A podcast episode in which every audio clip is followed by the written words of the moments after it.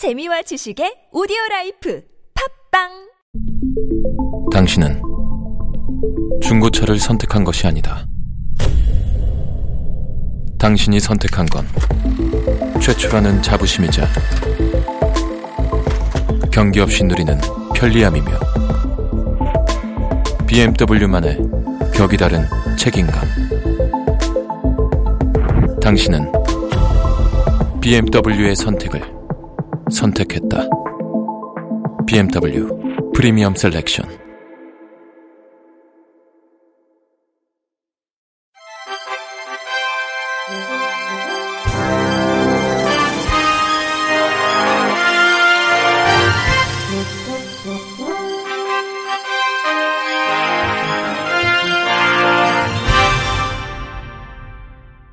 청취자 여러분 안녕하십니까? 1월 5일 목요일 KBS 뉴스입니다.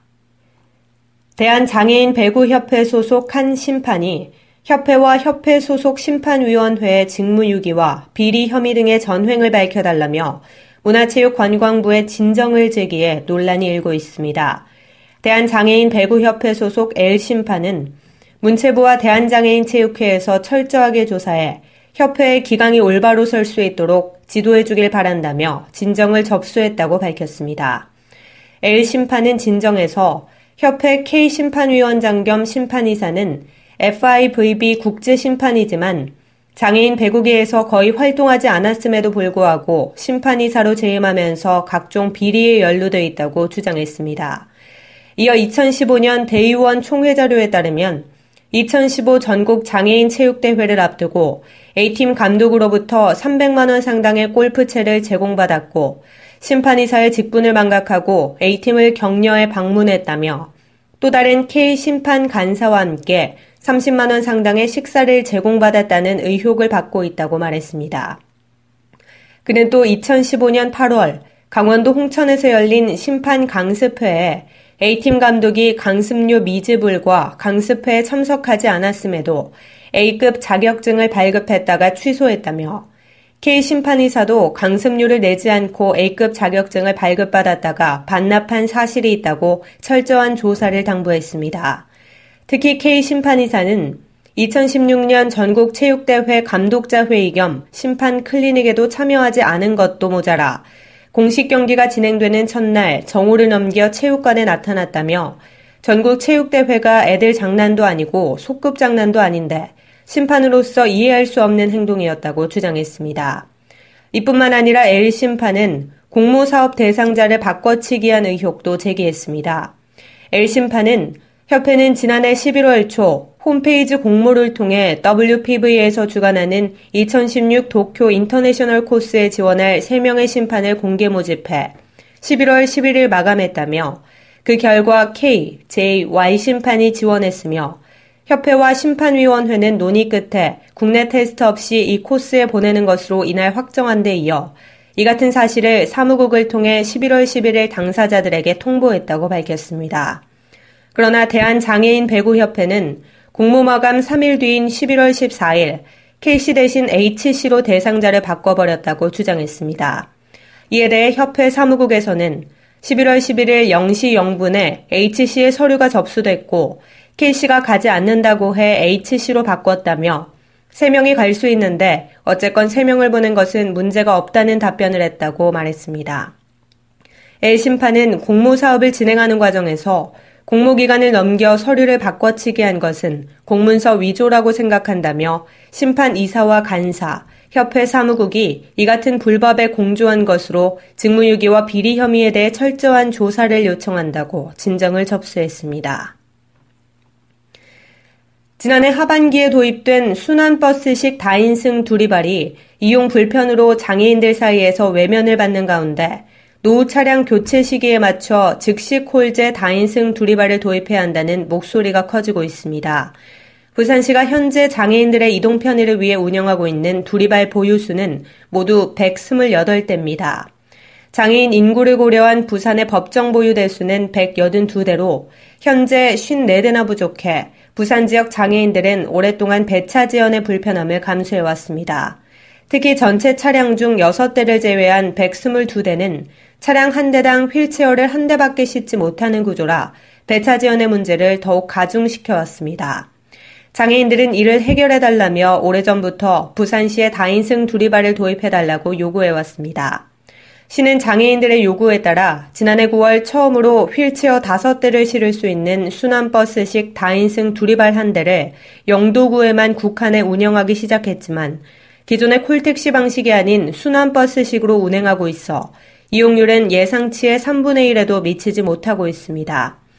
그나마 지난해 12월 말에 도입된 2인 휠체어 장애인 탑승이 가능한 5대의 콜택시용 두리발이 운행되고 있지만 부산 지역 단체 이용객을 수용하기에는 턱없이 부족한 상황입니다. 사상구 장애인 자립생활센터 노경수 소장은 2인승으로 바꾸는 것이 적은 비용으로 지금의 배차 지원 문제를 해결할 수 있는 최적의 방안이다라고 말했습니다. 이에 대해 부산시 두리발 담당자는 올해 새 차량을 구입하기 위해 예산을 확보한 상태라며 지난달부터 2인승 두리발을 도입해 운행하고 있지만 해당 차량이 부산의 지형과 맞는지 경과를 조금 더 지켜본 뒤 차종을 선택하겠다고 밝혔습니다.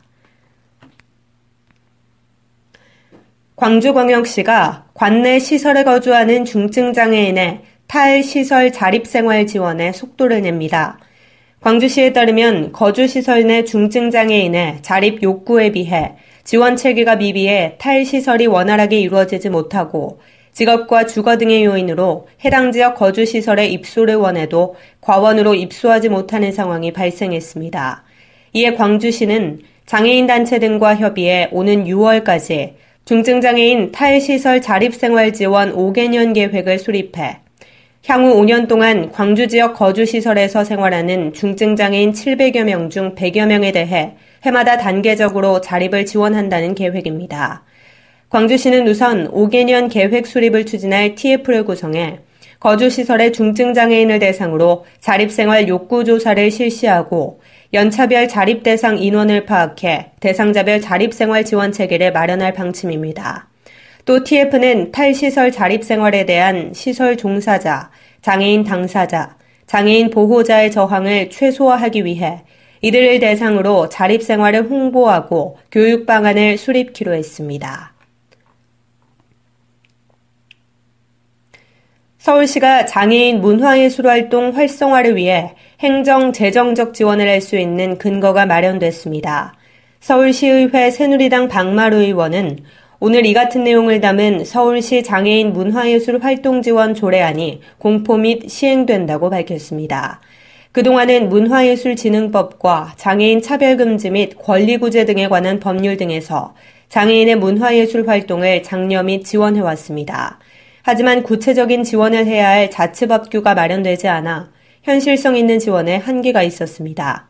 이에 박 의원이 발의한 조례는 장애인 문화예술 활동 지원 기본 계획 수립, 장애인 문화예술 활동 사업에 대한 지원, 장애인 문화예술 교육 지원 기관 설치 등 장애인의 문화예술 활동을 제도적으로 장려하고 지원하는 내용을 담아 실효성 있는 지원이 이루어지도록 했습니다. 박 의원은 이번 조례는 비장애인의 문화예술 활동에 비해 상대적으로 지원과 관심이 저조했던 장애인 문화예술 활동에 대한 행정적, 재정적 지원 근거를 마련했다는 점에서 의미가 크다고 전했습니다. 식품의약품안전처는 산모, 노인, 장애인, 아동이 이용하는 급식 시설에 대해 16일부터 20일까지 위생 점검을 한다고 밝혔습니다. 점검 대상은 전국에 있는 산후조리원 617개소, 노인 요양시설 2,933개소, 장애인 복지시설 626개소, 아동복지시설 281개소 등 총 4,457개 시설입니다. 주요 점검 사항은 부패, 변질 원료 사용, 유통기한 경과 제품 사용 및 보관, 조리실 위생적 취급 기준, 종사자 건강진단 실시 여부 등입니다.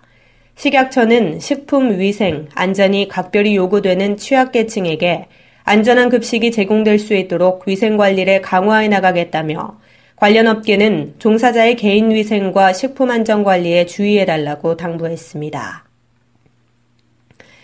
끝으로 날씨입니다. 내일은 전국이 대체로 맑겠습니다. 아침 최저 기온은 마이너스 4도에서 6도, 낮 최고 기온은 7도에서 12도가 되겠습니다.